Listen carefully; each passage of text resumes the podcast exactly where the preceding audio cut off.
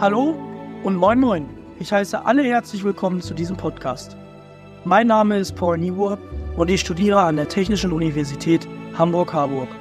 Und ganz nebenbei bin ich der Zwillingsbruder von Emily, die im Team von Becker am Morgen arbeitet. Schwesterherz, ich bin stolz auf dich. Heute ist Sonntag, der 3. März. Ich wünsche allen Hörern gute Unterhaltung mit Episode 89 und ein schönes Restwochenende. Viel Spaß! Hamburg am Morgen. Alles, was die Stadt bewegt. Mit Marcel Becker, der tägliche Podcast vom Abendblatt.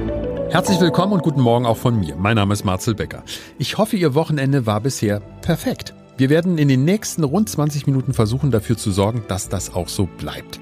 Vielleicht ist das, was wir jetzt gleich anstellen, genau Ihr Ding, liebe Podcast-Freunde. Lars Heider, unser Chefredakteur und ich, wir spekulieren mal wild drauf los. Wie könnte sich die politische Landschaft in unserem Land verändern, wenn noch ein oder zwei neue Parteien in den Bundestag einziehen würden? Ich betone den Konjunktiv. Stichworte sind Werteunion und das Bündnis Sarah Wagenknecht. Wenn Sie an solchen Gedankenspielen Ihren Spaß haben, dann sind Sie hier bei uns genau richtig. Wir starten jetzt.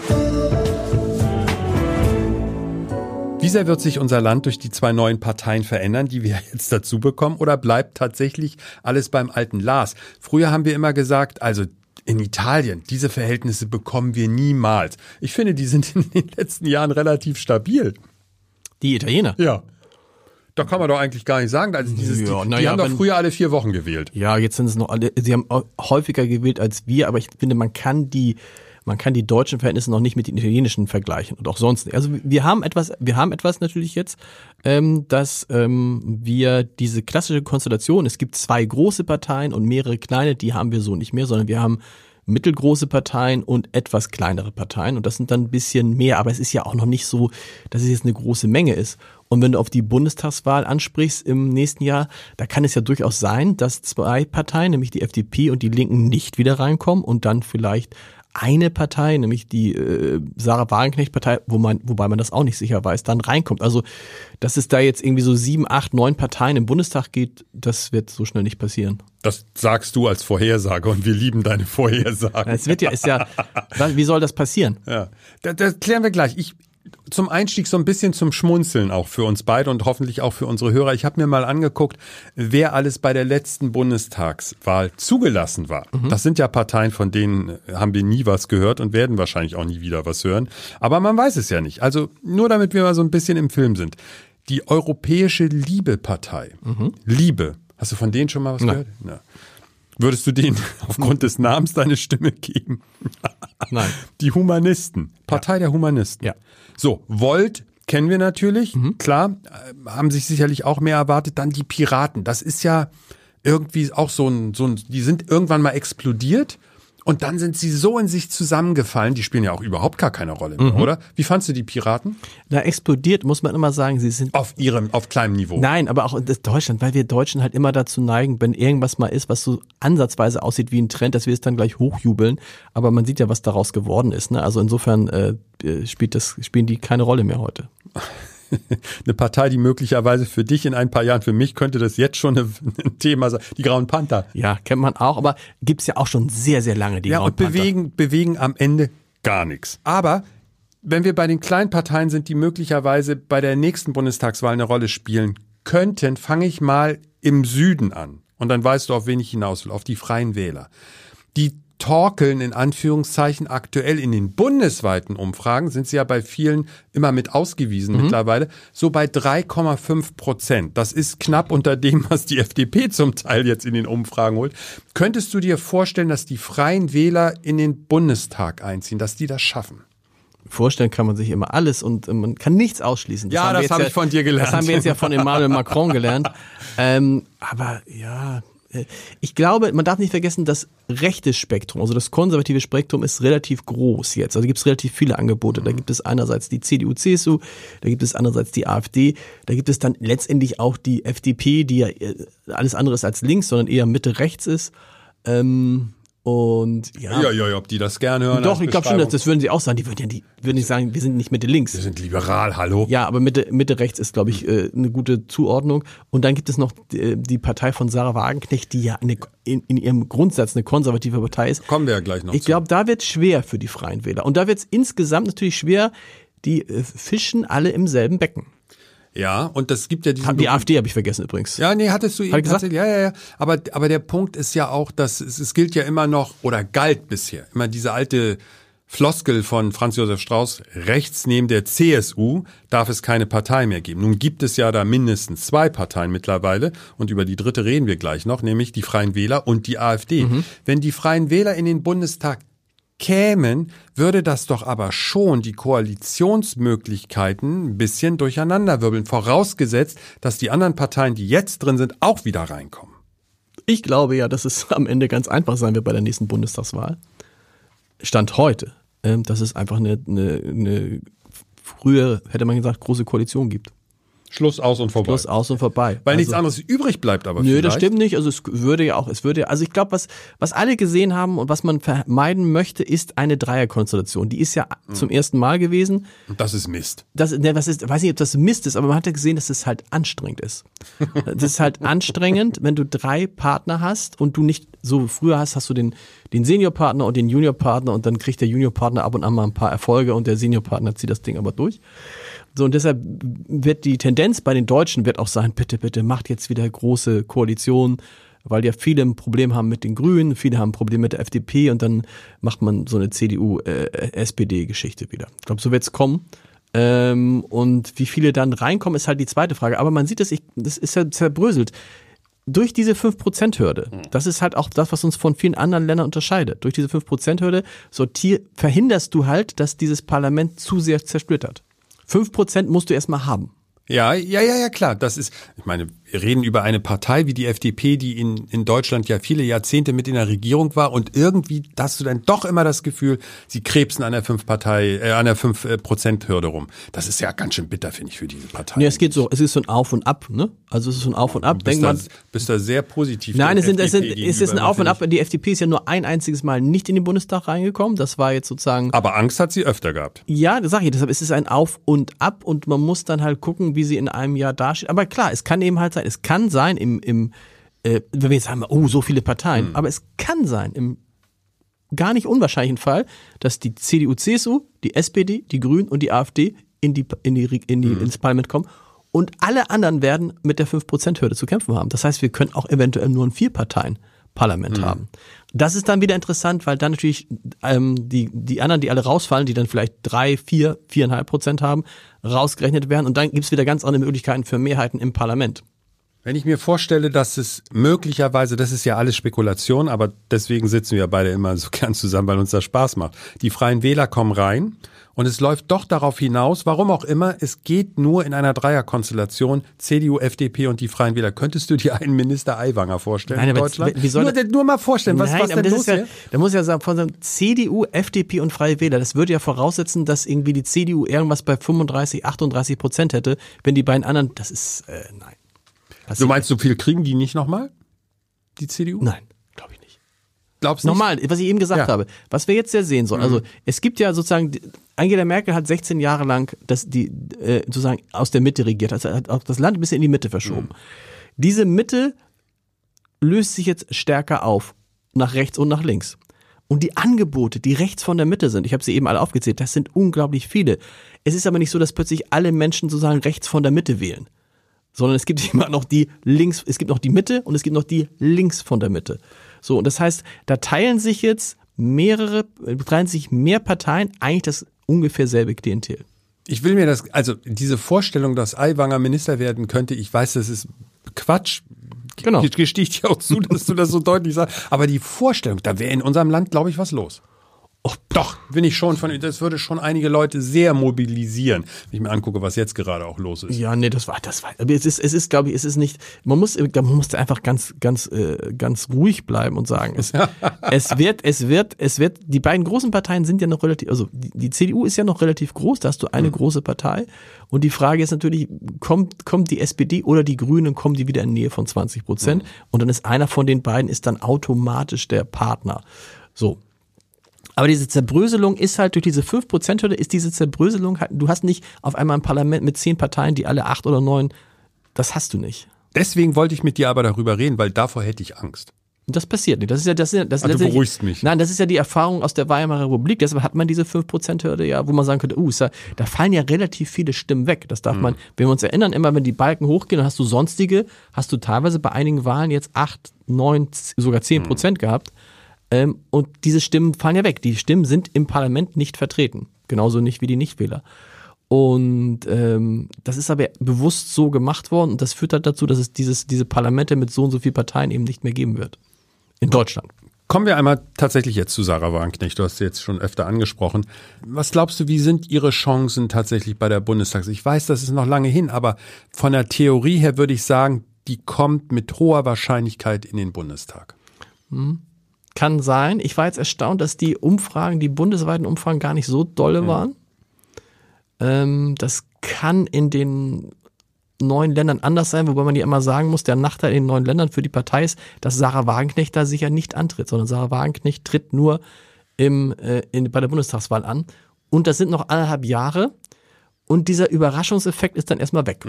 So dieses, hey, jetzt macht sie, jetzt tritt sie an und so dieses, was man, ne, so, so wie, wenn ein Buch veröffentlicht wird, dann ist es in den ersten Wochen und denkst du, wird das was? Und oh, alle stürzen sich auf dieses Buch und nach vier Monaten interessiert sich niemand mehr für das Buch. Das kann auch mit dem Buch Sarah Wagenknecht passieren. Ich weiß nicht, ob sie dieses, ob die, diese, diese, diese Vereinigung, die sie erstmal bilden muss, die dann auch hin, Schwierigkeiten haben wird, wo es dann auch interne Querelen geben wird, wie in allen Parteien, ob die das hinkriegen, dann ein Bild, ein geschlossenes Bild abzugeben, was du vor einer Wahl immer brauchst, um dann tatsächlich gewählt zu werden. Und umgekehrt ist es halt so, dass sie trotzdem eins ja geschafft haben, dass die Linken sich wahrscheinlich so schnell davon nicht erholen werden. Und die Frage ist, wer profitiert davon? Was machen die Wähler, die bisher die Linkspartei gewählt haben und die die Linkspartei aber nicht mehr wählen und die jetzt geliebt haben mit Sarah Wagenknecht, aber jetzt sagen die auch nicht, wohin gehen die? Dann gehen die dann zu den Grünen oder, das ist eine Chance, gehen die zur SPD. Und entscheidend wird dann sein, ob die SPD es schafft, dieses geschlossene Bild, was sie im Moment haben, das aufrechtzuerhalten. Weil die Menschen lieben Geschlossenheit, lieben Parteien, von denen sie denken, boah, das ist eine Linie, da gibt's keine Streitereien und so weiter. Also äh, ich, ich würde gar nicht, ich sehe da die Zukunft von dieser Partei bei Weitem nicht mehr so rosig, wie man sie vielleicht gesehen hat, als sie noch nicht gegründet wurde. Wie, siehst, wie empfindest du denn ihre Auftritte? Also sie ist ja sehr präsent, das Ja. muss man ihr ja mal lassen.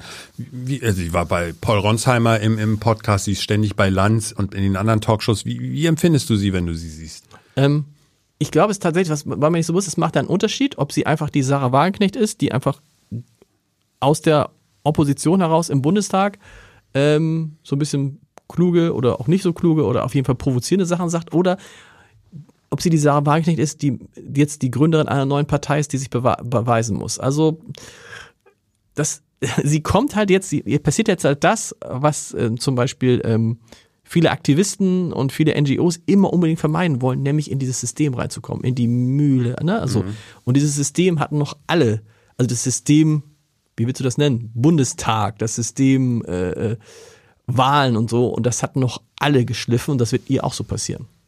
Obwohl sie es ja eigentlich schon wissen müsste. Sie hat ja eine lange Politikererfahrung und ist ja da auch schon sehr gebeutelt worden mental. Sie ist ja, sie ist ja auch mal aus der Politik, äh, hat sie sich ja mal zurückgezogen, weil sie so eine Art Burnout hatte, glaube ich. Ähm, das, da ist sie ja eigentlich gebrieft. Sie müsste ja wissen, was auf sie zukommt. Nee, das eine ist sozusagen, was es für dich persönlich bedeutet, das andere ist, was das organisatorisch bedeutet. Also die Organisation einer, einer Partei. Das wird ihr auch oft vorgeworfen, dass sie das eigentlich nicht könnte. Also Nee, ihre alten Kollegen ich- sagen das ja oft Ich weiß nicht, ob sie es nicht kann, aber auf einmal bist du halt auch eine Partei. Du bist halt, ne, du, das ist ja das Tolle, wir gründen was Neues und da kommt was Neues und das wird alle, wir machen es alles ganz anders und dann geht Monat und Monat und Jahr und Jahr ins Land und dann sagen die, naja, am Ende ist es doch auch so, sind auch, ist auch nicht anders als die anderen Parteien. Also dieser, dieser, diese, das meine ich eben, dieses, dieses, ähm, dieser Vorteil des Neuen, dieses Aufbruchs, dieses Anfangs, der wird bei der Bundestagswahl aufgebraucht sein. Ist das ein kluger Schachzug zu sagen, eine Partei hängen wir tatsächlich auch mit dem Namen schon an einer einzigen Part äh, Person auf? Das kann ein großer Vorteil sein, das kann aber auch eine Katastrophe sein. Du sagst es. Also es ist erstmal natürlich riskant. Weil was ist, wenn sie morgen sagt, ich habe keine Lust mehr? Also es gibt noch ein anderes böses Beispiel, das ist die Schill-Partei, die dann nicht mehr so hieß, sondern hinterher Partei rechtsstaatliche Offensive. Aber in dem Moment, wo der Schill weg vom Fenster war, war diese Partei auch erledigt. und das ist natürlich, deshalb heißen ja die meisten Parteien nicht wie, einfach, wie äh, einzelne Politiker, sondern die heißen so, wie sie heißen.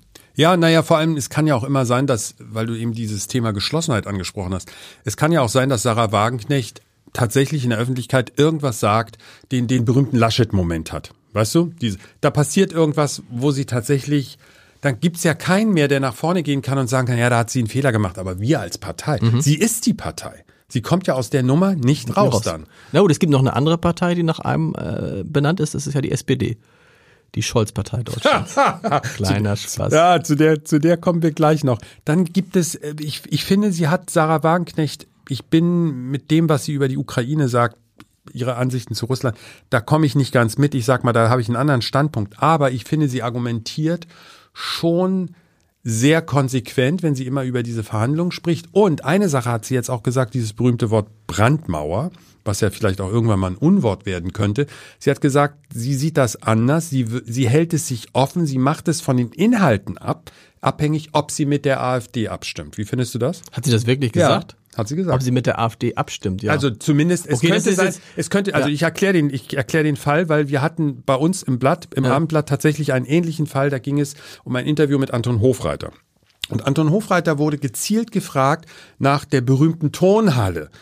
Wird sie gebaut? Ja. Fragezeichen. So, wenn es davon abhängig ist, dass die Grünen einem Antrag der AfD zustimmen müssten, damit die Tonhalle gebaut wird. Und hat er gesagt, dann wird es diese Tonhalle Mhm. ja, nicht geben. Das ist genau. Und genau so. diesen Fall hat an äh, Sarah Wagenknecht, den, nicht genau den gleichen, aber in ähnlicher Form gesagt, sie würde dann es abhängig machen von dem Inhalt. Genau, Hilft das finde ich in der Politik. Das finde ich, das finde ich aber auch nicht besonders mutig, ehrlich gesagt. Wenn es, glaube ich, es passiert ja jetzt auch schon auf kommunaler Ebene, dass da abgestimmt wird und dann stimmen. Wir gucken uns das nur nicht immer alle an. Da stimmen sicherlich auch mal die Grünen und die SPD mit Anträgen, die die AfD stimmen. Und nur weil jetzt jemand, weil die AfD für einen guten Antrag ist, muss man nicht sagen, der Antrag ist blöd. über dieses Thema Anträgen zuzustimmen, die entweder von der AfD gestellt wurden oder aber die die AfD mit unterstützt. Also entschuldige bitte Lars, da gibt es doch dauernd politischen Streit drüber und ich glaube, er geht an den Menschen vorbei. Und ich glaube, es ist, es hat auch mit, es ist, es hat auch mit der Realität nichts zu tun, weil es gibt es wahrscheinlich hundertfach in Deutschland, dass irgendwie Anträge, Anträgen zugestimmt wird und zwar sowohl mit den Stimmen von SPD, Grünen und AfD, so, die, also es wird aber nicht thematisiert, alles, alles andere ginge, ginge auch an der Lebenswirklichkeit vorbei, muss man sagen. Es ist was anderes, das finde ich nicht mutig, das zu sagen. Mutig wäre es, wenn sie sagen würde, wir haben keine Brand, also das hat sie sicher noch nie gesagt, es gibt keine Brandmauer ähm, zur AfD. Natürlich würde das Bündnis Sarah Wagenknecht niemals eine Koalition mit der AfD eingehen. das, das, hast du So. das hat sie auch so nicht Also gesagt. das ist da schon eine Brandmauer, genau. Es ging um Anträge. Naja, aber die politische Diskussion entsteht ja trotzdem immer wieder. Jedes Mal, wenn es so einen Fall gibt, geht, geht die Rakete ab. Und ich glaube, dass die Menschen einfach nur sagen, Leute, mir ist es eigentlich egal. Hauptsache, um bei dem Beispiel zu bleiben, diese berühmte Turnhalle wird gebaut. Genau, und da muss man sich angucken, wer hat diese Rakete angezündet? Ist es wieder einer von diesen hysterischen Leuten, die glauben, man müsste jetzt jeden Tag Silvester feiern? Also das ist natürlich die Rakete. Aber du weißt, was ich meine. ja, die Rakete ist aber dann Quatsch. Das mag ja sein. Genau. Trotzdem wird sie gezündet. Und dann gibt es ja noch, also ich habe jetzt von dir gelernt, deine Prognose ist Freien Wähler, also Aiwanger wird niemals Minister und Genau. in, der Ko in der Koalition schon gar nicht. Könnte, es könnte unter Umständen passieren, unter Umständen sehr unwahrscheinlich, dass sie in den Bundestag kommen. Bei der bei Sarah Wagenknecht bist du auch schon misstrauisch, dann tippe ich mal, ich ahne was. Es wird knapp. Es wird ja, knapp. Dann tippe ich mal, ich ahne, was du zur Werteunion und Hans-Georg Maaßen sagst. Die wird gar keine Rolle spielen. Gar keine Rolle. Und zwar weil, Die, Begründ die Gründe habe ich schon gesagt. Es ist, die, es ist es so, du hast diesen einen Teich, in dem sind 100 Fische. Und dann steht da zwei Angler. Also es waren früher die CDU, CSU und dann die AfD. Und jetzt kommt noch Frau Wagenknecht dazu. Und die Werteunion. Und die Freien Wähler. Und in Teilen die FDP. Plötzlich, ja, und plötzlich, und plötzlich, ist und plötzlich stehen da sechs oder sieben Angler, aber es sind dieselben Fische. Also wirst du werden sich die Fische auf verschiedene Leute verteilen. Das heißt aber, es bleibt nicht genug für jeden übrig. Das ist der Grund. Ja, also ich habe äh, Hans-Georg Maaßen war neulich äh, im Podcast von äh, Gabor Steingart und wurde natürlich auch danach gefragt, sag mal, was soll denn das jetzt eigentlich? Warum soll man dich wählen? Und das war sehr dünn. Also ich habe tatsächlich hinterher nicht gewusst, warum jetzt ausgerechnet. Also es war von allem so so ein bisschen und es war halt konservativ.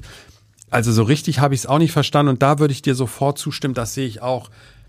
Da habe ich wirklich meine großen Zweifel, ob der Mann mir tatsächlich einen Grund geben kann, warum ich ihn wählen Schwierig. soll, wenn ich die anderen Parteien dann auch noch sehe.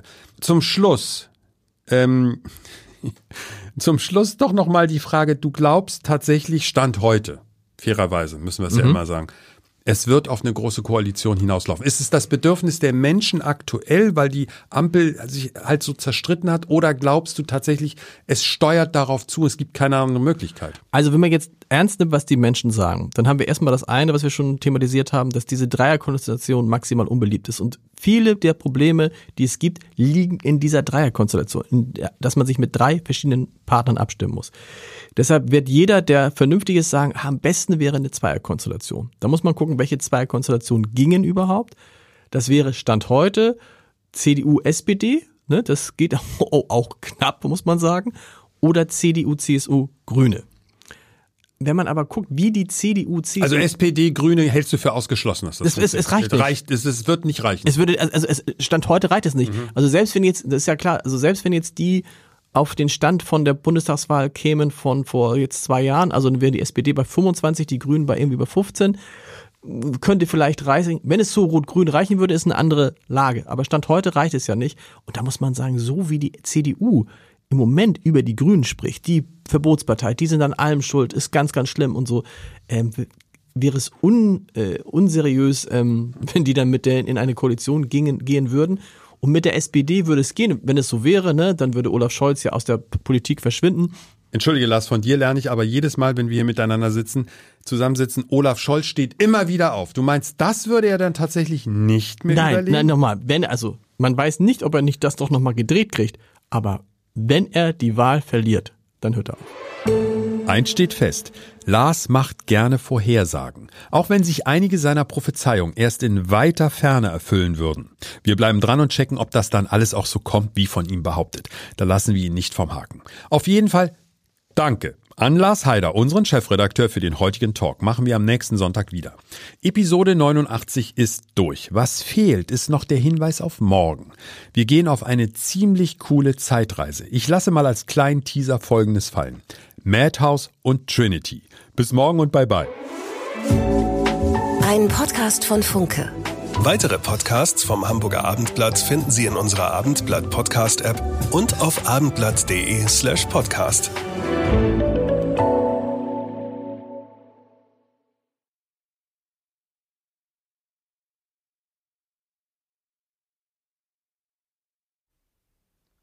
Hallo und moin moin. Ich heiße alle herzlich willkommen zu diesem Podcast.